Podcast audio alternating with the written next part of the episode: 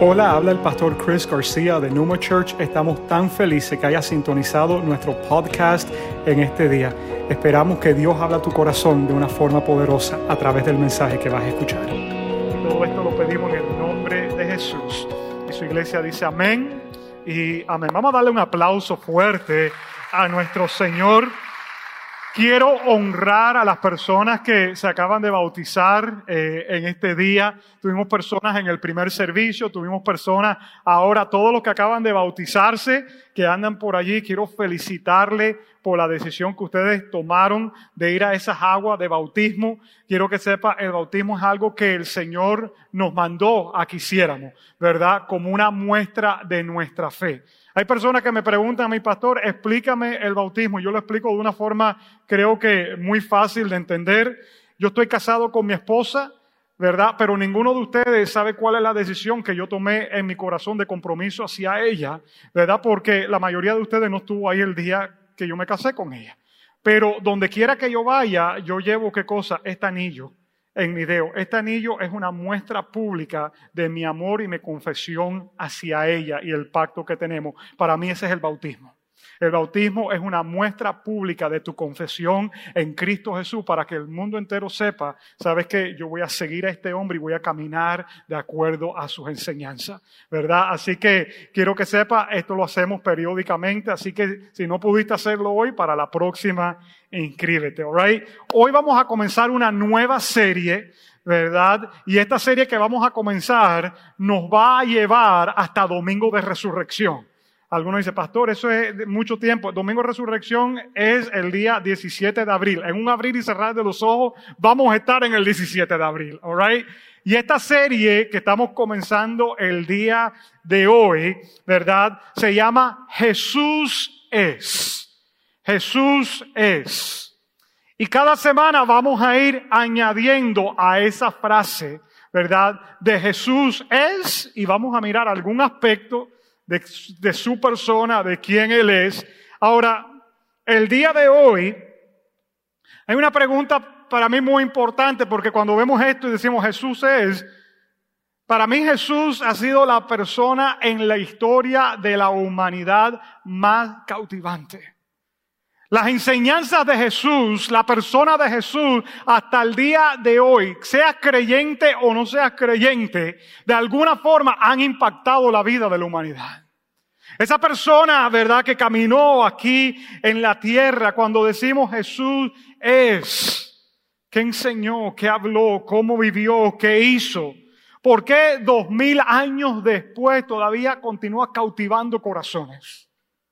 Jesús es. Quiero que sepa, no hay persona que ha tocado más corazones que Jesús.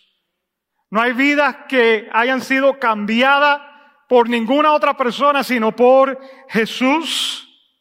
Jesús es una persona polarizante, no sé si esa palabra la estoy diciendo correctamente, pero hoy en día estamos viviendo en tiempos donde tú puedes decir, yo creo en Dios y no hay problema, pero al momento que tú dices, oh, yo creo en Jesús, ya entonces es una cosa completamente diferente. Hay atletas que dicen, oh, I want to honor God, this and that, pero al momento que alguien dice, oh, I want to thank Jesus, He's my Lord and Savior, ya de una dice, espérate, ¿y este loco que está hablando? Porque Jesús, ok, cuando viene a la vida de una persona, empieza a dividir los pensamientos y los razonamientos humanos con los pensamientos y razonamientos de Dios. Jesús no deja a nadie de la misma forma cuando lo encuentra. Aunque quiero que sepa algo, no importa cómo tú llegaste a este lugar, Él te recibe tal como tú eres. Pero no te deja como te encuentra. Empieza a trabajar en ti. Empieza a bregar contigo con mucho amor, con mucha paciencia. Entonces, ¿quién es Jesús? Es una pregunta que muchos han tratado de contestar. Hay un video que yo quiero que ustedes vean aquí detrás en este momento. Está en inglés, no pudimos ponerle traducción porque tiene ciertos copyrights y todo esto, pero creo que para el beneficio de muchos les va a servir. ¿Quién es Jesús? Podemos pasarle esto un momentico.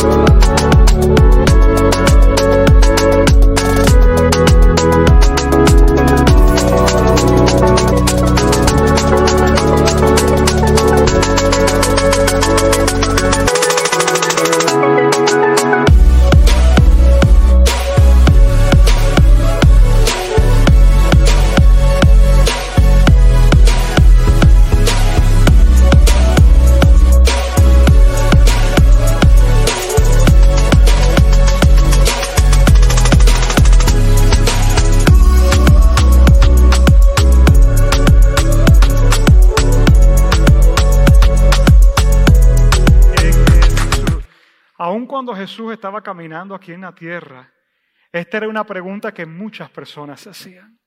Aún los discípulos de Jesús preguntaban, ¿quién es este hombre que aún los vientos y el mar le obedecen? ¿Quién es Jesús? Y quiero que sepas algo, Jesús considera de gran importancia lo que tú crees acerca de quién Él es. Y en un momento Él está reunido con los discípulos y Jesús ya lleva tiempo predicando, enseñando, las personas están siendo impactadas y están siendo tocadas. Y, llega un momento donde Jesús los reúne a todos y llegamos a este relato que está en Mateo 16, si tú tienes una Biblia contigo o en tu teléfono, Mateo 16, versículo 13 al 15. Y vamos a ver esta escritura que está aquí, lo que dice. Dice, cuando Jesús llegó a la región de Cesarea de Felipo, le preguntó a sus discípulos, ¿quiénes dicen la gente que es el Hijo del Hombre? Tienen que entender algo muy importante, porque la Biblia no solamente dice cosas por decirlas. Cuando dice que Jesús llega a esta área llamada Cesarea de Felipo, yo he estado ahí en ese lugar, es al norte de Israel, ¿verdad? Pegado a una montaña, el monte Hermón. Y este es un lugar que todavía hay nichos que hay ahí. Antiguamente cada uno de esos nichos tenían diferentes dioses que adoraban en ese entonces. Y Jesús se para delante de esos nichos donde están todos estos dioses y adoración a estos dioses y dice, ¿quién dice la gente que yo soy? ¿Será que piensan que yo soy como uno de estos que están aquí? Que tienen ojos, no ven, tienen manos pero no pueden tocar. ¿Quiénes dicen la gente que yo soy? Y entonces ellos dicen, bueno, contestaron. Algunos dicen que eres Juan el Bautista. Recuerda que Juan el Bautista había muerto. Le habían cortado la cabeza. Y lo que están diciendo aquí, algunos dicen que tú eres Juan que resucitaste nuevamente. ¿Verdad? Otros dicen que eres Elías. Elías nunca murió. El Señor se lo llevó a él en un carro de fuego al cielo. Otros dicen que eres Jeremías o algún otro de los profetas. Mira qué interesante. Hoy en día hay muchas personas que consideran a Jesús un profeta, un buen maestro, un hombre moral. Y esto es lo mismo que estaban diciendo en aquel entonces. Pero mira cómo Jesús quiere llevar esa pregunta aún más profundo al corazón de cada uno de los que estamos sentados aquí. Entonces les preguntó, ¿y ustedes? Di conmigo, ¿y ustedes? Di conmigo, me va a hablar a mí. Te va a preguntar a ti. ¿Y ustedes quiénes dicen que yo soy? ¿Quiénes dicen ustedes que yo soy? So, la pregunta es, ¿quién es Jesús? ¿Quién es Jesús? El título del mensaje de hoy, para aquellos que les gusta tomar notas de su pastor toda la semana, Jesús es, y aquí viene, ok, mentiroso, lunático o el Señor. Uno de los tres. Y lo que vamos a ver el día de hoy es mirar cada una de estos aspectos o de estas cosas que de pronto Jesús pudiera hacer. Porque Jesús decía que él era el Hijo de Dios. Y que el que lo había visto a él, había visto a quién? Al Padre. No hay ninguna otra opción que considerar que decir, o Jesús es un mentiroso, o Jesús es un loco, o Jesús es exactamente quien él decía que era. ¿Cuál de estas tres es Jesús? Yo espero que tú te vayas de este lugar en esta tarde, o tú apagues esa transmisión con una certeza en tu corazón de quién es Cristo, de quién es Jesús, que tú te vayas de este lugar confiado completamente, de que Jesús eres exactamente quien Él dijo que Él era. Ahora, si lo que Él estaba diciendo era falso, entonces esto es un gran problema. Porque Jesús entonces engañó a la mayoría de la humanidad. Ahora, si lo que Jesús estaba diciendo es completamente cierto, entonces quiero que sepas algo, eso tiene que ver con cada uno de los que estamos sentados aquí. Y nuestra vida entonces le toca ajustarse a lo que Él estaba hablando y lo que Él estaba diciendo. Primero vamos a considerar que lo que Él estaba declarando era falso. Vamos a considerar que lo que Jesús estaba diciendo acerca de él ser Dios, hijo de Dios, vamos a, vamos a considerar que esto era falso. Si era falso, tenemos dos alternativas. ¿Cuáles son, pastor? La primera es que él sabía que era falso y que estaba engañando. O la segunda alternativa es que de pronto había cogido mucho sol mientras que estaba caminando por ahí y él creía que era cierto, pero no era cierto. Estas son las dos alternativas que tenemos. La primera, ¿ok? Apunta a lo siguiente. Jesús es un mentiroso. Vamos a considerar que Jesús es un mentiroso. Algunos de ustedes hasta se sienten mal en decir eso, ¿verdad? Algunos se sintió mal. Yo me sentí mal cuando yo le escribí en mi nota también. No te sientas mal. Algunos me están mirando, pastor, como tú dijiste eso en la iglesia. Me están mirando así, yo le veo la cara. Di, pastor, te amamos todavía, por favor, dígame, tranquilo. Simplemente estamos suponiendo. Ustedes saben para dónde va esto, ¿verdad? Pero estamos suponiendo. Si Jesús estaba mintiendo acerca de ser Dios, no solamente era mentiroso, sino hipócrita. ¿Por qué? Porque él estaba diciendo a las personas de caminar en integridad, de ser honesto, de ser persona recta, de no engañar, de no estafar. Si Jesús era un mentiroso, entonces era qué cosa? Un hipócrita porque estaba yendo contrario completamente con lo que él estaba enseñando.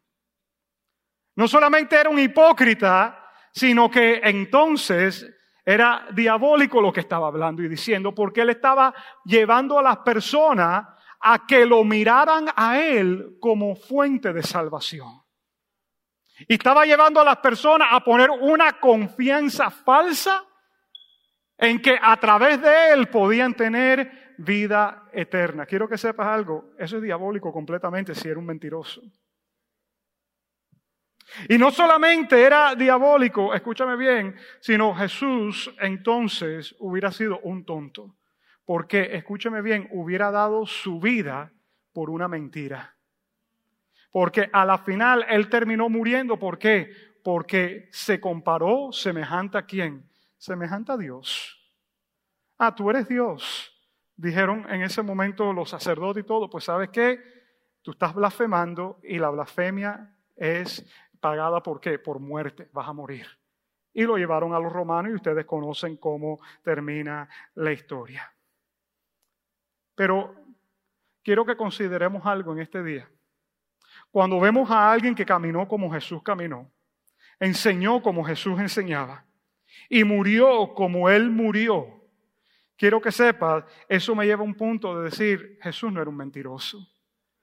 Jesús no era un mentiroso, porque puede ser que, vamos a decir que estaba engañando a las personas, pero al momento que le dijeron, oye, te vamos a matar por esto, eh, eh, eh, sabes que tranquilo, men, esto era un cuento y no, aquí se acabó.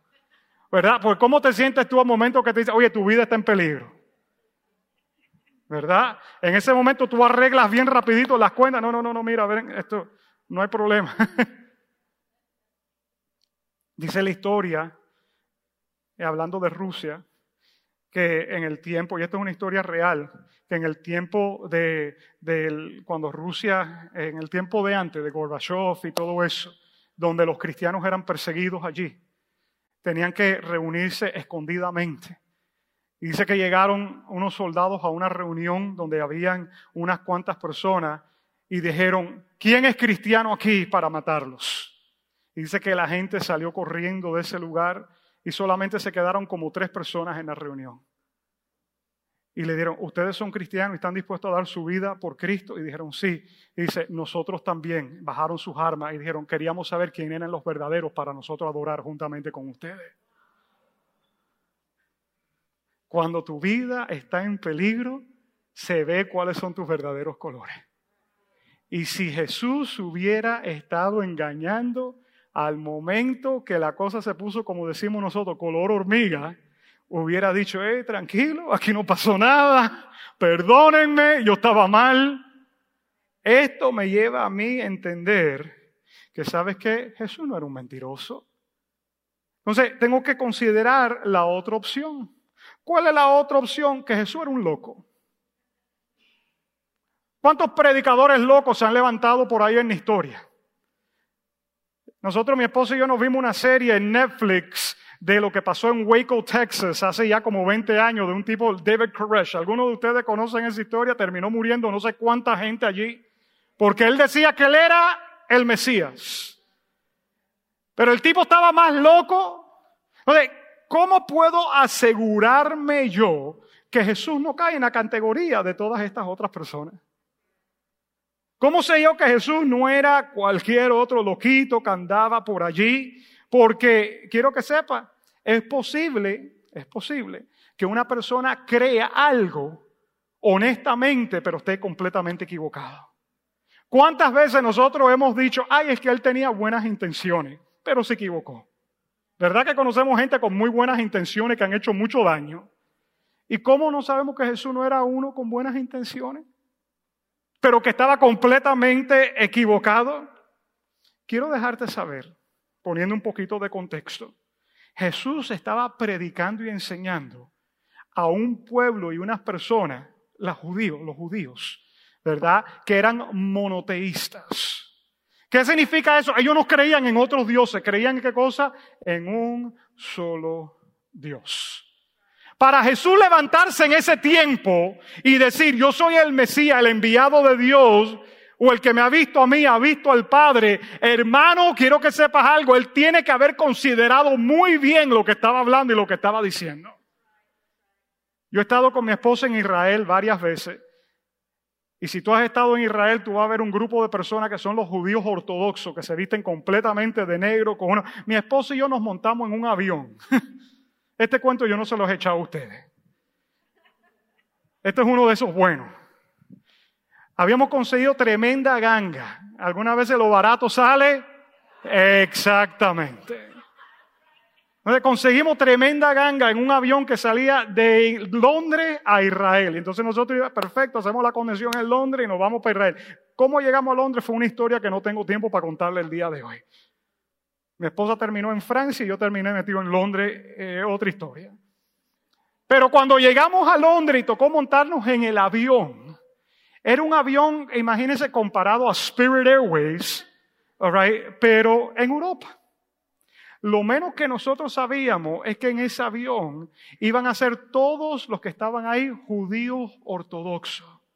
Todos vestidos de negro, con su sombrero y sus torás y todo eso. Solamente estaba mi esposo y yo y otro señor que estaba de compañero como hombres de negocio. Dos hombres de negocio que estaban ahí, que también estaban, parece que tratando de ahorrar plata. Hermano, y esa gente eran hablando y hablando. Tengo tiempo para echar este cuento. Estaban hablando, hablando, hablando. Y el piloto dice, necesitamos que todo el mundo se siente, por favor, si no este avión no va a arrancar. Y ellos le entró por aquí y le salió por allá.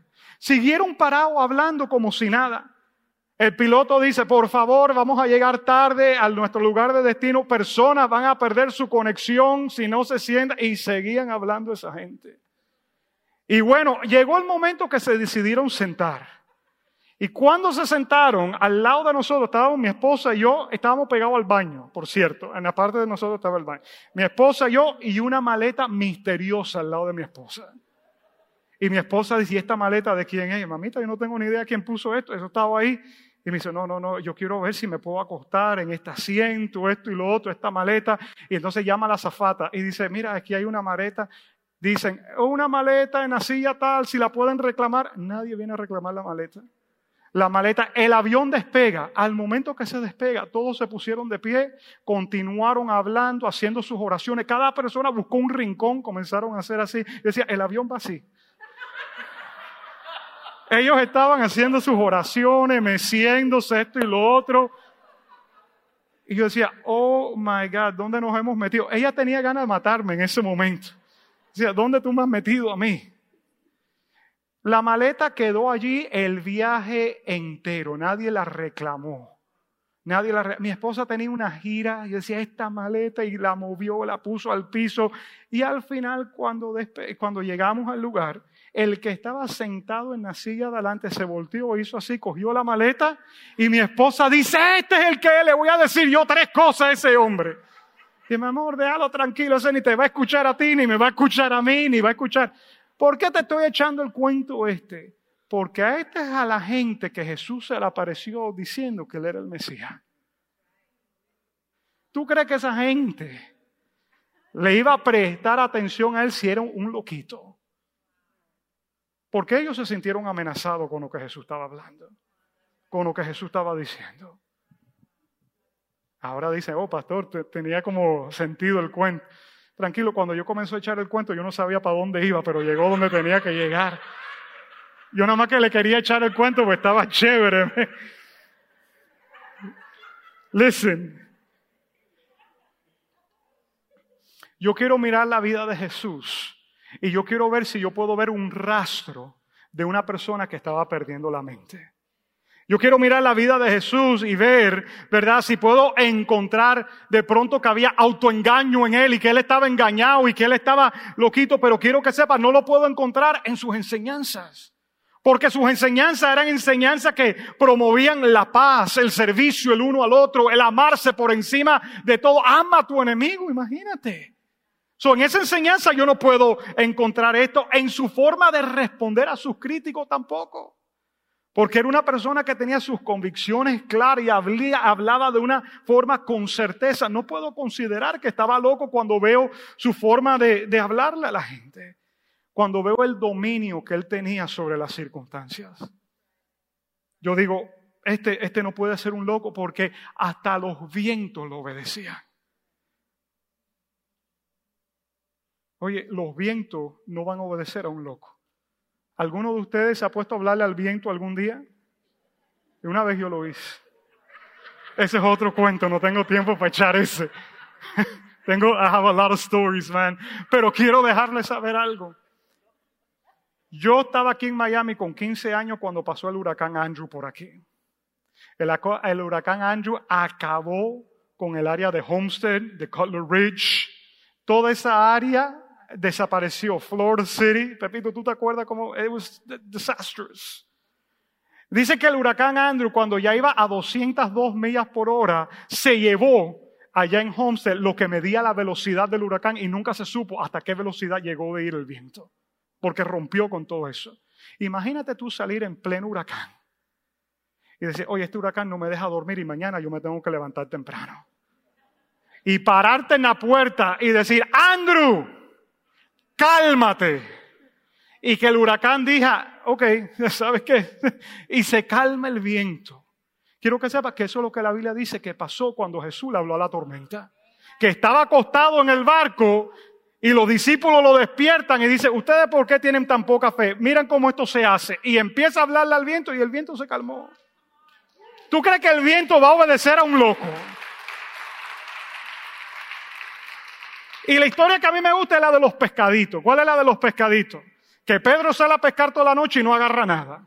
Y Jesús se le aparece en la mañana y dice, oye, vamos a pescar otra vez. Y Pedro dice, ¿tú crees que yo voy a estar perdiendo tiempo? Y dice, no, no, vamos a ir allá y tirar la red. Y yo me imagino que Jesús se recuesta en el barco y hace... Pero la Biblia dice que todos los pescados que estaban en ese lago fueron para, para esa red. ¿Cómo lo sabe? Porque dice que el barco empezó a hundirse y tuvieron que empezar a llamar a otros barcos que los ayudaran. Los pescados no van a escuchar a un loco. Es más, si tú quieres ver si escuchan un loco, vete ahora aquí, Biscayne, cuando yo termine este servicio y empieza a llamar a los pescados, te van a meter preso porque no te van a obedecer, pero obedecieron a Cristo. Obedecieron a Jesús. ¿Por qué? Porque cuando Él los llamó estaban escuchando la voz del Creador de ellos. Oh Señor. Ya se me está acabando el tiempo. Entonces, ¿qué les estoy diciendo con todo esto? Que Jesús no era un loco. Un loco no puede coger una lonchera, como dijo la muchacha ahí en el video, y decir, ¿sabes qué? Lo que tenemos aquí son cinco panes, tenemos dos pescados, pero con esto vamos a alimentar a todos los que están aquí en este lugar. Cinco mil gente. Un loco no puede hacer eso. Un loco de pronto tiene la idea de hacer eso, pero no lo puede lograr. Entonces, worship team, you guys can come up. Veo que no hay locura manifestada en su caminar, en su ser, en lo que hacía. No lo veo. Y entonces los discípulos de él. Por ejemplo, Juan capítulo 21, versículo 24 dice así. Este es el discípulo que da testimonio de estas cosas y las escribo. Y estamos convencidos de que su testimonio es verídico. ¿Su testimonio es qué cosa? Oh, no es un loco. Después veo un hombre llamado Lucas. Escúchame bien, para mí el testimonio de Lucas es muy importante porque Lucas era un doctor. Lucas no era uno de los discípulos de Jesús.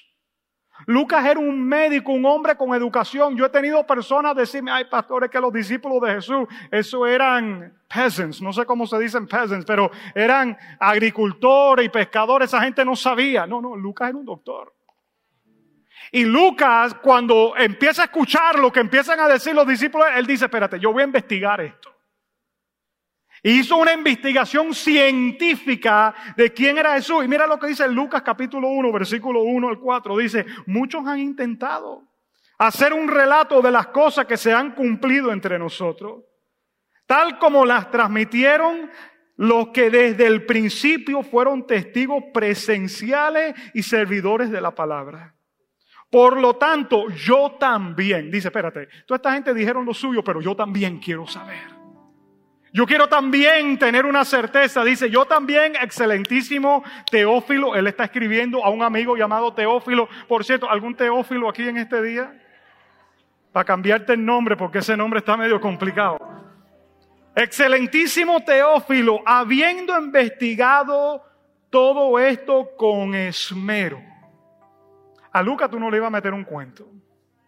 Yo he investigado todo esto con esmero desde su origen. He decidido escribírtelo ordenadamente. Mira lo que dice, para que llegues a tener plena seguridad de lo que te enseñaron. Oh, yo quiero que ustedes tengan una plena seguridad de lo que le hemos enseñado acerca de Cristo. Y no tengo tiempo para entrar a hablar acerca del apóstol Pablo. Pero Pablo era un perseguidor de la iglesia. Mataba a los cristianos. Y Pablo en camino a Damasco con cartas de autoridad de los sacerdotes para matar a más cristianos, se le aparece Jesús en el camino ya resucitado. Y Saulo cae al piso y le dice, ¿quién tú eres, Señor? Y le dice, yo soy Jesús quien tú estás persiguiendo. Y dice, te voy a mostrar todas las cosas que debes hacer a partir de ahora. Y a partir de ese día, un hombre que mataba a los cristianos, su vida cambia completamente y se convierte el promotor número uno de Jesús. ¿Tú te imaginas? Si Jesús fuera un loco, ¿tú crees que Pablo, que estaba destruyendo la iglesia, iba a cambiar su vida para irse atrás de una locura?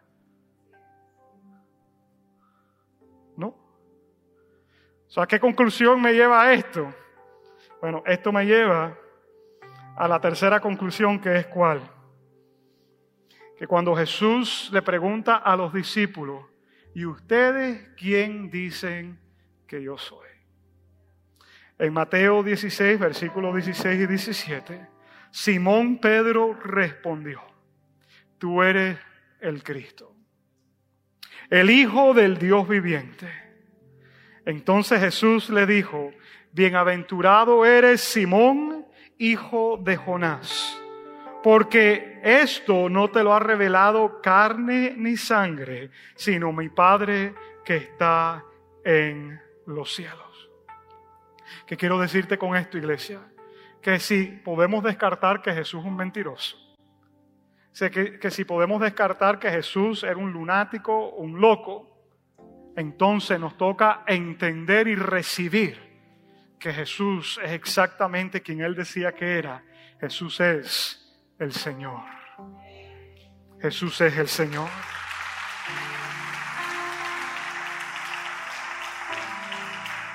Y si Jesús es el Señor, tenemos dos alternativas. La primera alternativa es rechazarlo. no quiero nada que ver contigo.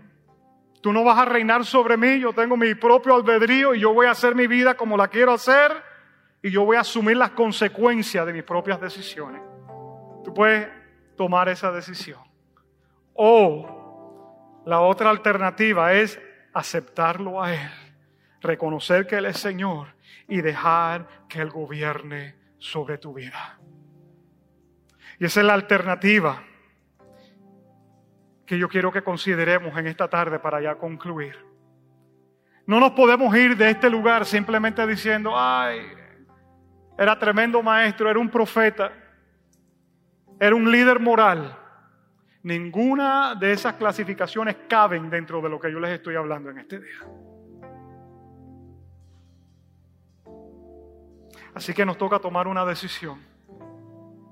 Todos los que estamos aquí nos toca tomar una decisión con nuestra vida y la pregunta es, ¿quién es Jesús para ti? Esta es la pregunta más importante, esta es la pregunta de los siglos, esta es la pregunta de la eternidad. Algún día vamos a estar delante del Padre y Él te va a preguntar, ¿quién es Jesús para ti?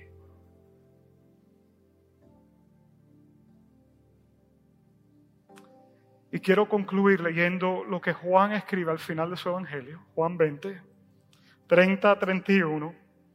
Y dice, Jesús hizo muchas otras señales milagrosas en presencia de sus discípulos, las cuales no están registradas en este libro. Pero estas se han escrito para que ustedes crean que Jesús es el Cristo, el Hijo de Dios y para que al creer en su nombre tengan vida. Juan dice, para eso fue que yo escribí este libro, para que ustedes puedan creer y al creer que ustedes tengan vida.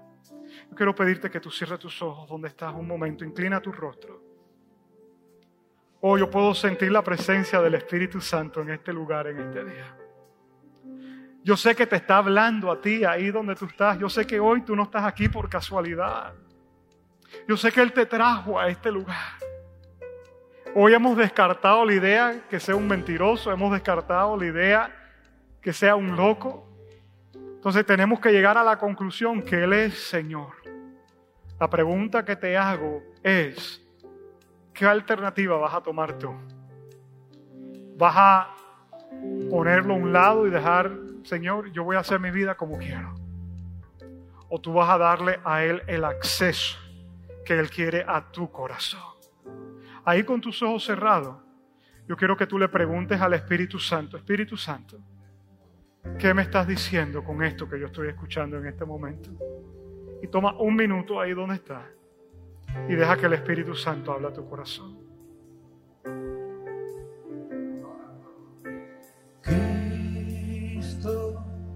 Entronado sobre nuestra adoración.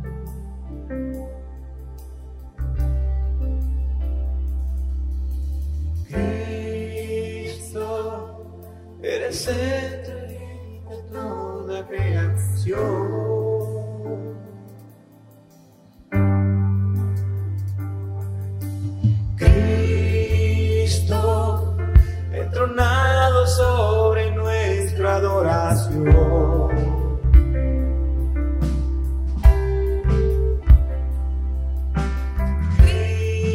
Cristo, eres el rey de toda creación.